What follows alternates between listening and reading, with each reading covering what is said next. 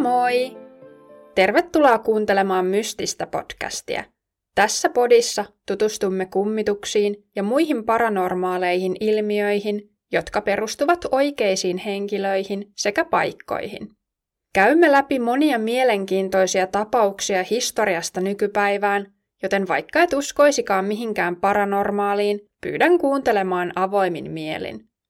Vaikka en varsinaisesti ota kantaa siihen, onko kummituksia olemassa, niin olen aivan varma siitä, että jotkut ihmismielelle käsittämättömissä olevat tapahtumat ovat todellisia. Mutta siirrytäänpä tämänkertaisen jakson pariin. Suomessakin on koettu sotia, ja meidän nykyaikaisessa hyvinvointivaltiossa elävien voi olla vaikea käsittää niitä kauhuja, joita asianosaisten on täytynyt käydä läpi. Monet joutuivat jättämään kotinsa ja suurin osa elonjääneistä menettivät rakkaitaan, tietämättä mitä heille lopulta tapahtui. Pienimmissä kylissä ei ollut puhelimia ja kirjeet kulkivat hitaasti. Niinpä saattoi kulua jopa viikkoja, että tieto rakkaan kaatumisesta, katoamisesta tai haavoittumisesta saavutti omaiset. Kaikkia yhdisti vain pelko ja epävarmuus tulevasta. Ei lienekään yllätys, että erilaiset yliluonnolliset kokemukset olivat yleisiä ja entiset taistelukentät ovat usein kummiteltuja. Jo ennen sotien päättymistä rauhattomat henget kävivät varoittamassa sekä lohduttamassa heitä, joita olivat eläessään tunteneet. Tokikaan kaikilla ei paranormaaleja kokemuksia ollut, mutta yleisiä ne olivat. Niistä on iän kaiken muodostunut kertomuksia – joissa on läsnä metsäkansan syvä isänmaallisuus, ylivoimaisen vihollisen luoma kauhu sekä pieni ripaus taikuutta. Me voimme kokea sotatapahtumat tarinoiden välityksillä. Niistä huokuu ikiaikainen voima, epävarmuuden aika ja luja tahto.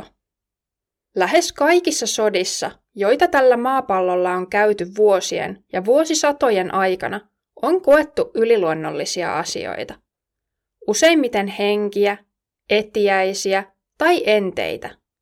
Näin on myös Suomessa käydyissä sodissa. Tutustutaan tällä kertaa erityisesti talvi-, jatko- ja Lapin sodan tapahtumiin. Inspiraationa ja tärkeänä lähteenä tälle jaksolle on toiminut Satumaarit Myllyniemen kirja Yliluonnollinen sota 1939-1945. Joten jos aihe kiinnostaa enemmänkin, kannattaa tutustua tähän hienoon teokseen. Käydään ensin hieman läpi näiden sotien kulkua sekä tärkeimpiä tapahtumia. Toinen maailmansota oli alkanut Neuvostoliiton ja Saksan miehitettyä Puolan jo kolme kuukautta ennen kuin talvisota puolestaan syttyi Suomen ja Neuvostoliiton välille marraskuun 30. päivänä vuonna 1939.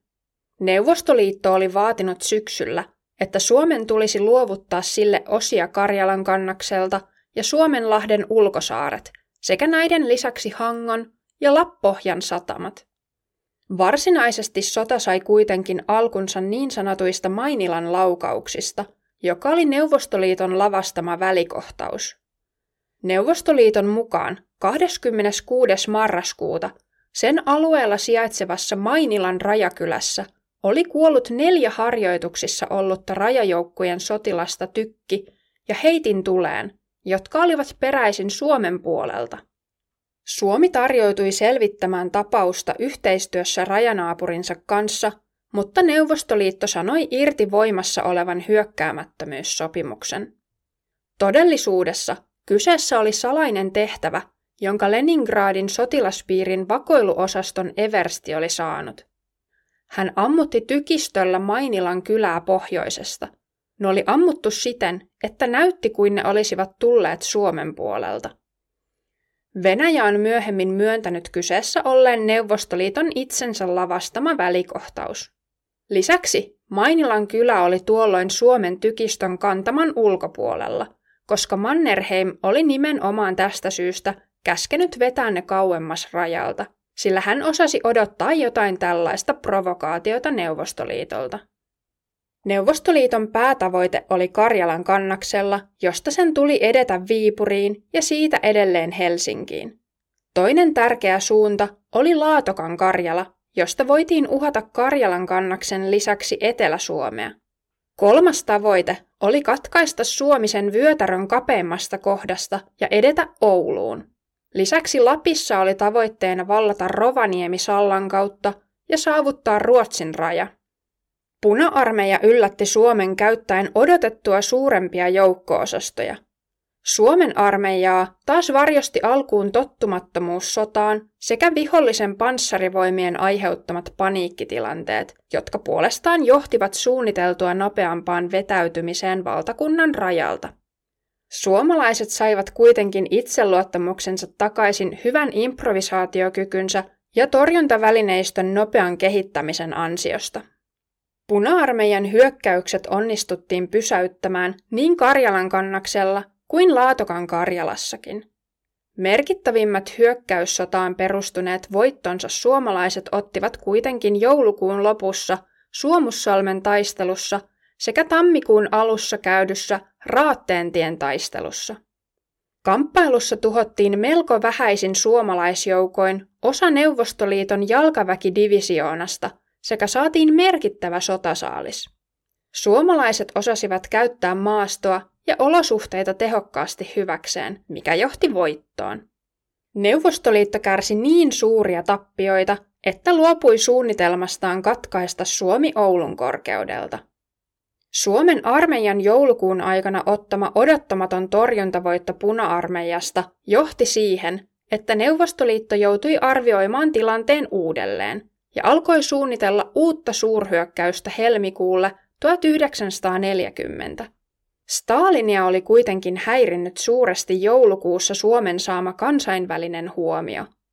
Iso-Britannia ja Ranska suunnittelivat tukevansa Suomea sodassa materiaalisesti sekä joukoin. Tämä uhkasi laajentaa konfliktin Neuvostoliiton kannalta epäedulliseen suuntaan, jonka seurauksena neuvostojohto päätyi luopumaan tavoitteistaan miehittää Suomi ja aukesi mahdollisuus kompromissirauhaan.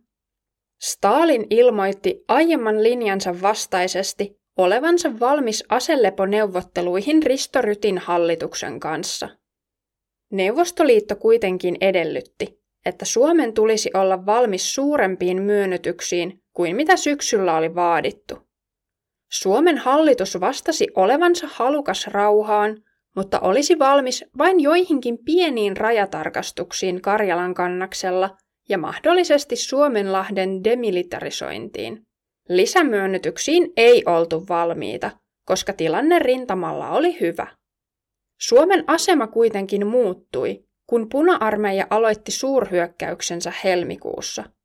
Siihen kuului voimakas ja jatkuva tykistötoiminta sekä panssarivoimien ja jalkaväen ympärivuorokautiset hyökkäykset. Polttopullot ja kasapanokset eivät enää riittäneet, sillä neuvostojalkaväki suojasi tulellaan tehokkaasti panssarivaunuja. Niinpä suomalaisten vastahyökkäykset epäonnistuivat. Neuvostojohdon rauhantarjous sekä suurhyökkäys olivat oletettavasti osa kokonaissuunnitelmaa, jonka avulla yritettiin rajoittaa sotilaallista ratkaisua rintamalla, mutta samalla pyrittiin estämään konfliktin laajeneminen. Suomalaiset päätyivät lopulta rauhaan, joka julistettiin 13. maaliskuuta vuonna 1940. Suomi menetti sodan seurauksena Neuvostoliitolle noin kymmenes osan maa-alueistaan ja yhden suurimmista kaupungeistaan, eli Viipurin. Talvisota on tullut tunnetuksi erityisesti vaikeista talviolosuhteistaan, sillä talvi oli yksi vuosisadan kylmimpiä. Puna-armeijan valtavista miestappioista suomalaisten mottitaktiikasta sekä talvisodan hengestä. Korkeampien voimien uskottiin olleen Suomen puolella. Sota oli oikeutettu, kun vuosisatainen vihollinen hyökkäsi. Kaikkien oli oltava valmiita taistelemaan kuolemaan asti kodin, uskonnon ja eritoten isänmaan puolesta. 20 vuotta aiemmin käydyn sisällissodan erimielisyydet unohdettiin ja yhdistävä henki valtasi kaikki. Talvisodan päätyttyä toinen maailmansota pauhasi yhä ja Suomen sekä Neuvostoliiton välillä solmittu rauha oli vain väliaikainen. Uusi sota, jatkosota, syttyi vain reilun vuoden kuluttua, eli kesäkuussa vuonna 1941. Suomi liittoutui Saksan kanssa hyökätäkseen Neuvostoliittoon. Tarkoituksenaan vallata takaisin talvisodassa menetetyt alueet ja mahdollisesti jopa laajentaa alueitaan itään. Sotaa käytiin Suomen rintamalla samaan aikaan, kun Saksa toteutti operaatio Barbarossan nimellä tunnettua laajaa hyökkäystään Neuvostoliittoon. Suomalaiset joukot onnistuivatkin sodan alussa valtaamaan talvisodassa menetetyt alueet. Joulukuussa hyökkäys kuitenkin pysäytettiin ja alkoi asemasotavaihe, joka kesti yli kaksi vuotta. Asemasotavaiheen aikana rintamalinjat pysyivät melko muuttumattomina. Molempien osapuolien keskittyessä lähinnä puolustautumiseen sekä tulevia taisteluita varten varustautumiseen. Sodan käännekohta tapahtui kesäkuussa 1944, kun Neuvostoliitto aloitti suurhyökkäyksen Suomea vastaan. Suomen puolustus oli kuitenkin tehokasta ja se sai aikaan neuvotella rauhasta Neuvostoliiton kanssa. Aseet laskettiin 4. syyskuuta 1944, kun Moskovan välirauha allekirjoitettiin. Suomi menetti osan alueistaan, joutui maksamaan sotakorvauksia ja antamaan sotilastukikohdat Neuvostoliitolle. Rauhan ehtoihin kuului myös saksalaisten joukkojen pakottaminen pois Suomesta, mikä puolestaan johti vielä Lapin sotaan Saksaa vastaan. Jatkosota muistetaan monimutkaisena ja vaiheikkaana konfliktina, joka vaikutti syvästi Suomen ja Neuvostoliiton historiaan. Vaikka sota päättyi Suomen kannalta raskaisiin ehtoihin, itsenäisyys kuitenkin säilyi, ja loppujen lopuksi se oli sodan tärkein tavoite. Kuten sanottua, Moskovan rauhan ehtoihin kuului saksalaisten joukkojen ajaminen pois Suomesta, mikä johti Lapin sotaan, jonka katsotaan alkaneen 15. syyskuuta vuonna 1944. Saksalaiset joukot ryhmittyivät uudelleen ja ryhtyivät vetäytymään taistellen suomalaisjoukkojen tieltä kohti pohjoista. Sota muuttui talvella asemasodaksi käsivarressa, kunnes saksalaisjoukoista viimeisetkin olivat poistuneet Norjan puolelle vuoden 1945 huhtikuun lopussa. Kumpikaan osapuoli ei antanut missään vaiheessa varsinaista sodan julistusta. Kaikkien näiden sotien aikana puolustusvoimien palveluksessa menehtyi suomalaisia ja vapaaehtoisia ulkomaalaisia melkein 95 000, mutta millään mittapuulla ei voi mitata sodan tuomaa kärsimystä. Nyt kun sodat on käyty läpi pääpiirteittäin, siirrytään sitten yliluonnolliseen ja samalla tavallaan myös inhimillisempään puoleen. Jo ennen talvisodan syttymistä nähtiin monia erilaisia ennusmerkkejä tulevasta. Jo vuosia aiemmin taivaalla paloi ennustulet, jotka saivat maiseman hehkumaan verenpunaisena. Tämä sama merkki oli nähty ennenkin, niin sisällissodan kuin maailmansodankin aikaan. Taivas loimusi aina vain verenpunaisempana, mitä lähemmäs talvisotaa tultiin. Ihmisten keskuudessa vallitsi painostava odotuksen tunne.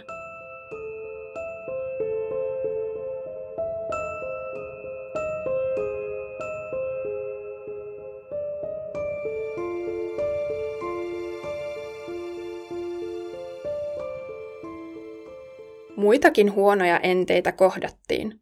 Outo olento lensi kamarin perältä ulos keittiön kautta eräässä talossa, ja ovet antoivat periksi ilmavirran voimasta, vaikka ne oli lukittu. Mies sanoi vaimolleen, että sota tulee takuu varmasti, eikä hän siitä elävänä selviä. Juuri niin tapahtui. Pilkkopimeällä Muolaan asemalla nähtiin kaksi kookasta miestä, jotka puhuivat vierasta kieltä. Etsinnöistä huolimatta ketään ei löydetty. Tämä alue menetettiin lopulta Neuvostoliitolle. Ympäri maan kuultiin aineettomia hätähuutoja, voivotusta, valitusta, jyrinää, pauketta, askellusta sekä ajamisen ääntä. Kohti itärajaa nähtiin marssivan sotilaita nelirivissä, ja silmän räpäyksessä he olivatkin kadonneet. Eräs nuori mies kuuli lokakuisena iltana vuonna 1939, kuinka ulkoovi narahti auki ja sitä seurasi raskaiden saappaiden askellus. Kun hän meni katsomaan, ei tuvassa ollut ketään. Samaan aikaan seuraavana iltana askeleet kuuluivat jälleen, mutta tällä kertaa ne pysähtyivätkin oven taakse, ja sisään astui mies, joka ilmoitti, että palvelukseen oli astuttava samana iltana. Kuhmon lammasperästä kuultiin huutoa ja valitusta, vaikka äänen aiheuttajaa ei ollut missään.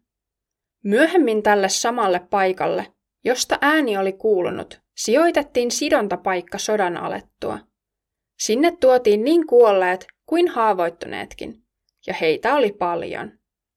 Karjalan kannaksella taas kylän pojat kuulivat erittäin kaunista laulua kävellessään maantietä.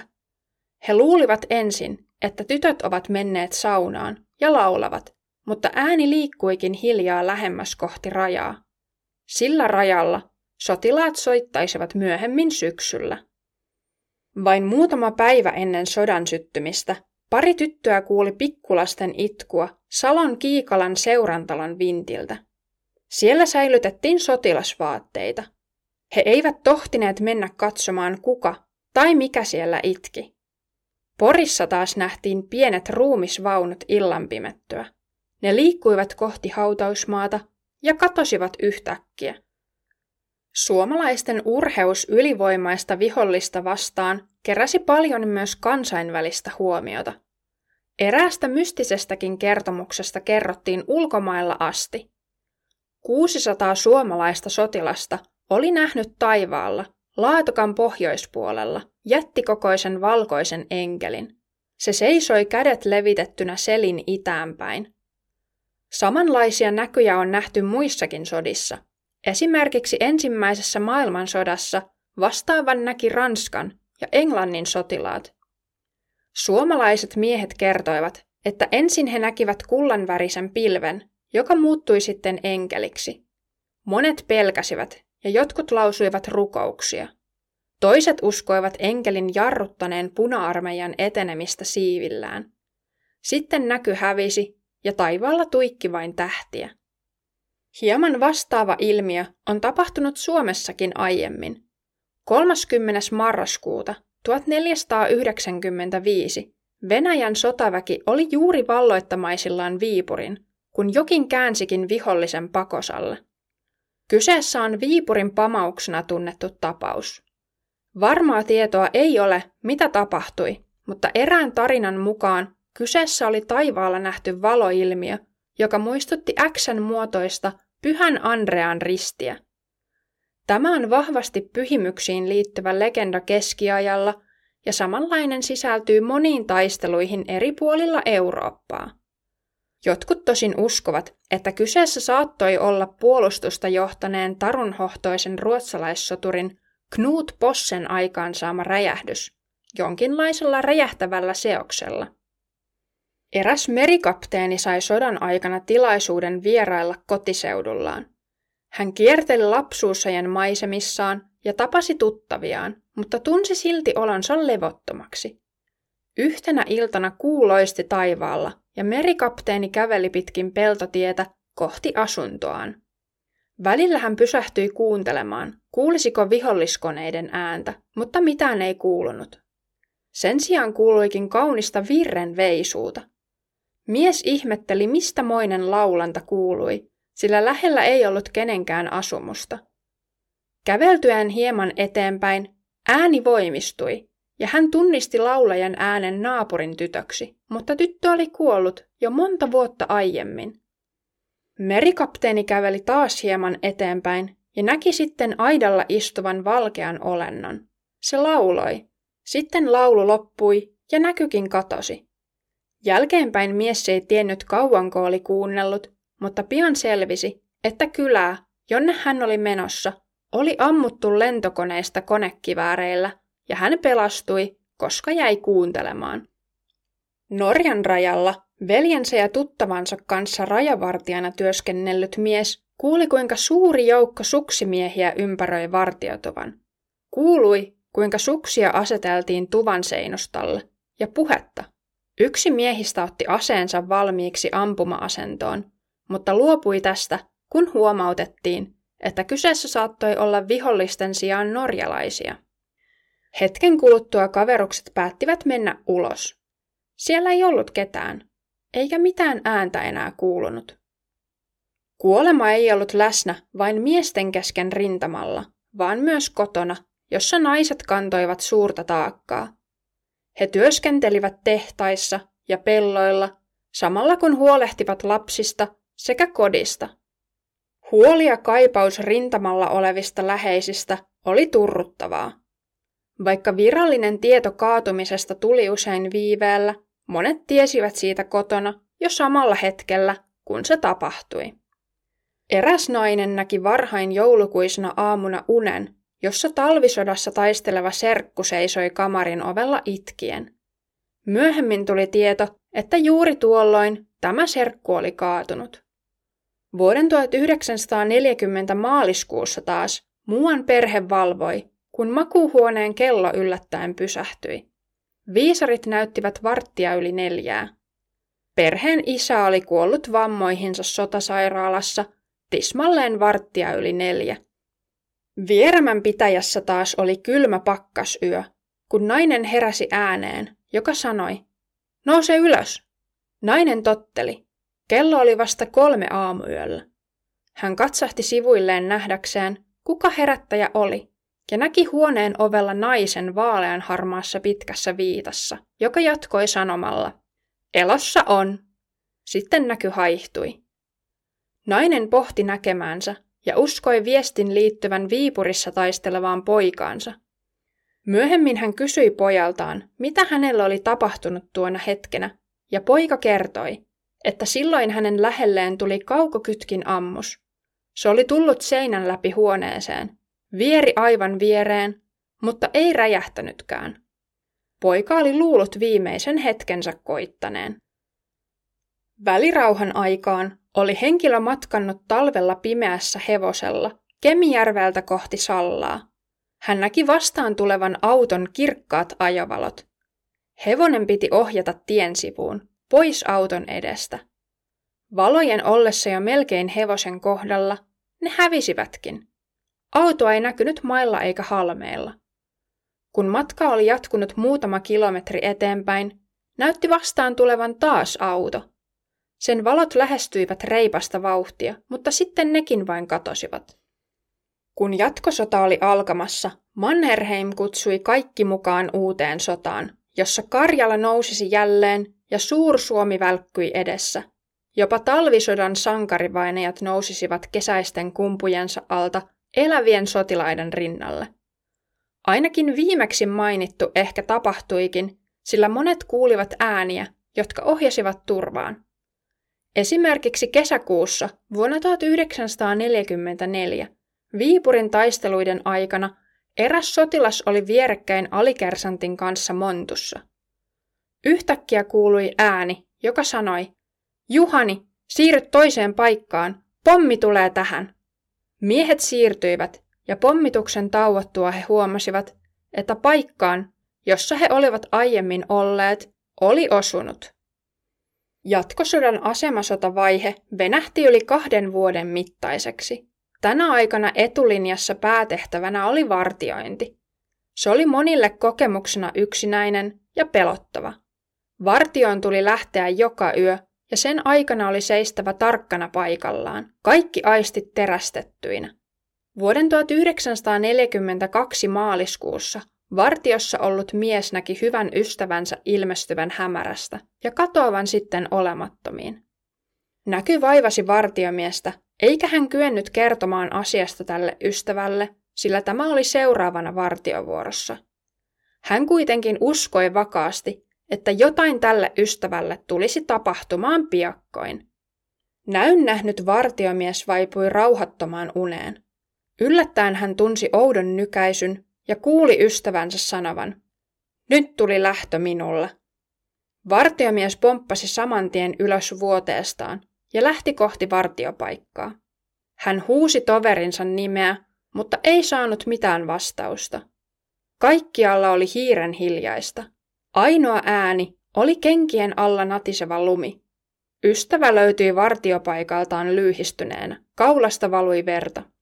Vihollinen oli takapäin viiltänyt kurkun auki. Loppu oli tullut nopeasti ja näyn nähnyt vartiomies alkoi uskoa ennusmerkkien olemassaoloon. Samoihin aikoihin tehtiin myös vaarallisia partiomatkoja vihollisen puolelle. Viiden miehen porukka oli tällaisella partiomatkalla vihollisen selustassa suksin. Partio joutui kuitenkin väijytykseen ja partion johtaja kaatui vihollisen luoteihin. Jäljelle jääneitä partiomiehiä ajettiin takaa pimeän tulon asti, mutta luodit eivät osuneet heihin.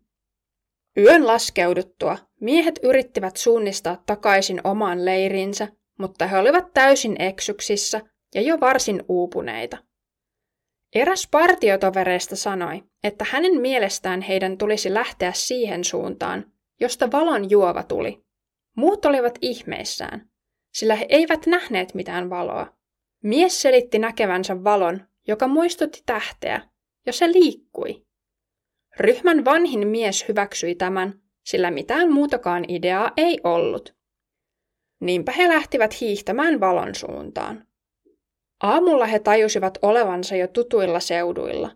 Valo oli kuin olikin ohjannut heidät oikeaan suuntaan. Kun miehet pääsivät vihollisen alueelta takaisin omalle puolelleen, valon nähnyt mies kertoi sen sammuneen. Samassa heitä kohti alettiin tulittaa, ja tuo valon nähnyt mies kaatui. Elon jääneille partiomiehille kokemus oli täysin käsittämätön. Mikä se valo saattoi olla, ja oliko sillä jokin yhteys siihen, että juuri tuo toveri lopulta myös kaatui? Jatkosodankin aikana tapahtui kummia myös kotona. Tuusniemeläinen nainen oli yksin kotona hoitamassa askareitaan. Hän oli taittamassa pienestä koivusta oksia vihdoiksi, kun hän kuuli jonkun huutavan, Hei hei! Nainen vastasi huutoon, mutta ei nähnyt ketään, paitsi kaukana taivaan rannassa kaksi suurta lintua. Kun ne lähestyivät, hän tajusi, että ne olivatkin lentokoneita ja oli mentävä piiloon viipymättä. Nainen heittäytyi läheisten kivien väliin, samalla kun häntä kohti ammuttiin. Kone lensi niin matalalla, että ilmavirta tuntui selässä. Naisen palatessa kotiin hän ei kyennyt miettimään muuta kuin sitä, kuka oli huudollaan häntä varoittanut. Kotona hän luuli ensin miehensä palanneen, mutta huomasikin olevansa edelleen yksin. Kajaanissa oli taas nainen lähtenyt ystävänsä kanssa marjaan. Kesken kaiken hänen jaloistaan katosi voima ja jokin tuntui sanovan, ei eteenpäin, ei eteenpäin. Ystävälleen, joka oli vasta tyttönen, hän ei tohtinut sanoa muuta kuin, että mennään kotiin. Päästyään takaisin tielle, jalat tuntuivat jälleen normaaleilta. Myöhemmin nainen kuuli, että vain pienen matkan päässä siitä, missä he olivat kääntyneet, oli suuren kiven takana ollut venäläisiä desantteja, eli laskuvarjamiehiä. He olisivat takuulla kuolleet, jos olisivat jatkaneet matkaansa. Sodan aikana nostoväen miehille tuli kutsukortteja, joilla sotaan kutsuttiin. Nostoväki tarkoittaa nykykielellä varareserviläisiä, eli niitä asevelvollisia, jotka eivät ole vakinaisessa palveluksessa, eivätkä kuulu reserviin. Yksinkertaistettuna heihin lukeutuu esimerkiksi aseista kieltäytyjät, vanhempi ikäluokka ja palveluksesta vapautetut. Tällaisen kutsukortin sai myös muuan mies illallisella. Lähtö oli jo seuraavana aamuna. Miehen oli tarkoitus herätä aikaisin, mutta jo ennen heräämistä joku tarttuikin häntä kädestä, kiskoi ylös ja sanoi, nouse ylös, kello on jo kuusi, sinun on lähdettävä. Hän pomppasi pystyyn ja vieras, jota hän oletti naapurin isännäksi, jatkoi. Eihän sinun siellä tarvihe kauan olla, kohan nyt käyt, kun on käsketty. Mies ryhtyi kiskomaan vaatteita ylleen ja kääntyi kysyäkseen vieraalta, että lähtisikö hänkin mukaan. mutta tämä olikin kadonnut jälkiä jättämättä. Hän oli hämmentynyt tapahtuneesta ja mietti, olikohan vieraan sanomisissa perää. Olihan niissä. Mies ei kerinnyt kauaa olla rintamalla, kun haavoittui ja pääsi takaisin siviiliin. Monet sodassa taistelleet ovat ennustaneet kuolemansa ennalta. Esimerkiksi kaksi viikkoa ennen kuolemaansa lomalle tuli nuori mies. Hän kirjoitti ennen tuloaan vanhemmilleen, että tulisi heitä katsomaan, ja pyysi siskoaankin tulemaan kauempaa, jotta he vielä näkisivät. Sisko ei olisi millään halunnut irtaantua työstä, mutta kirjeen sävy sai hänet matkustamaan tapaamaan veljeään. Nuori mies oli säästänyt rahaa, jotta voisi ostaa itselleen kengät ja muita vaatekappaleita. Mutta päättikin, että halusi ostaa vaimolleen turkin. Vaimo ei olisi millään suostunut tähän, sillä olivathan miehen kengät tärkeämmät, mutta mies vakuutti, ettei tarvitse niitä milloinkaan. He ostivat turkin. Lisäksi mies halusi käydä ottamassa valokuvan, vaimolle muistoksi itsestään. Kahden viikon kuluttua hän kuoli tarkkaampujan luotiin. Sodan aikana kotona olevat vanhemmat odottivat kauhulla tietoa poikiensa kaatumisesta. Näin oli Mikkelissäkin, jossa isä ja äiti pelkäsivät ja ajattelivat lastaan levottomasti. Isän askarrellessa tuvassa yhtenä päivänä hän kuuli jonkun tulevan. Ensin eteisestä kantautui raskaiden askelten ääni, josta ne suuntasivat keittiöön. Vieraan täytyi tuntea talo hyvin, kun meni ensin keittiöön. Isä meni katsomaan, kuka taloon oli tullut, mutta ei löytänyt ketään suureksi hämmästyksekseen. Askeleet kuuluivat silti. Ne kulkivat nyt tuvan poikki ja pysähtyivät sängyn viereen. Vuoden narisi, aivan kuin joku olisi istunut sille, ja sen jälkeen vain hiljaisuus. Isä aavisti heti ja sanoi vaimolleenkin, että poika ei ole enää elossa. Seuraavana päivänä saapui tieto pojan kaatumisesta. Orivedellä taas kauniina tyynenä kesäaamuna emäntä pysähtyi kotinsa rappusille hetkeksi askareidensa lomassa, ihallakseen luonnon kauneutta.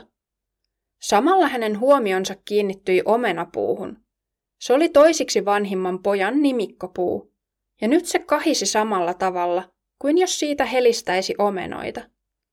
Mitään tai ketään ei näkynyt, mutta puu kahisi silti omia aikojaan, kunnes kaikki hiljeni ennalleen. Jonkin ajan kuluttua saapui tieto, että toisiksi vanhin poika oli kaatunut juuri tuona hetkenä. Kenties hän kävi hyvästelemässä äitinsä puun välityksellä.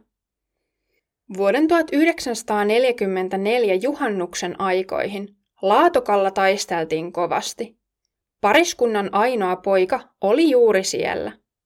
Äidillä oli painostava ja vaikea olo, joka jatkui puoleen yöhön asti. Kun nainen viimein nukahti, hän näki unen, jossa poika huusi äitiä. Nainen vastasi huutoon sanomalla, äiti tulee. Mies heräsi huutoon ja kysyi, miksi vaimo huusi, johon tämä vastasi. Nyt on käynyt huonosti. Hän huusi äitiä. Murheellinen tieto tulikin hieman myöhemmin. Poika oli kadonnut Tuuloksen joella ja kuolleeksi hänet julistettiin juuri sille päivälle, jolloin äiti näki unen. Sota koskettaa aina koko kansakuntaa, niin se teki Suomessakin noina kohtalon vuosina.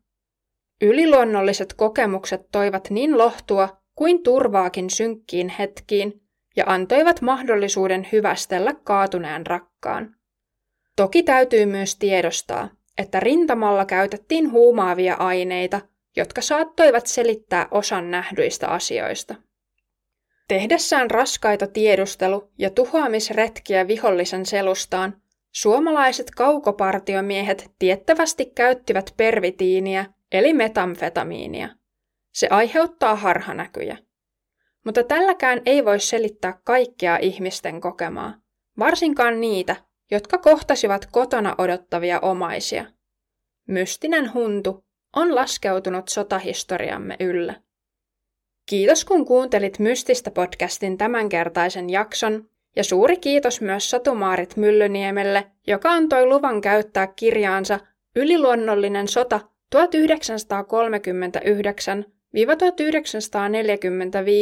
tämän jakson lähteenä.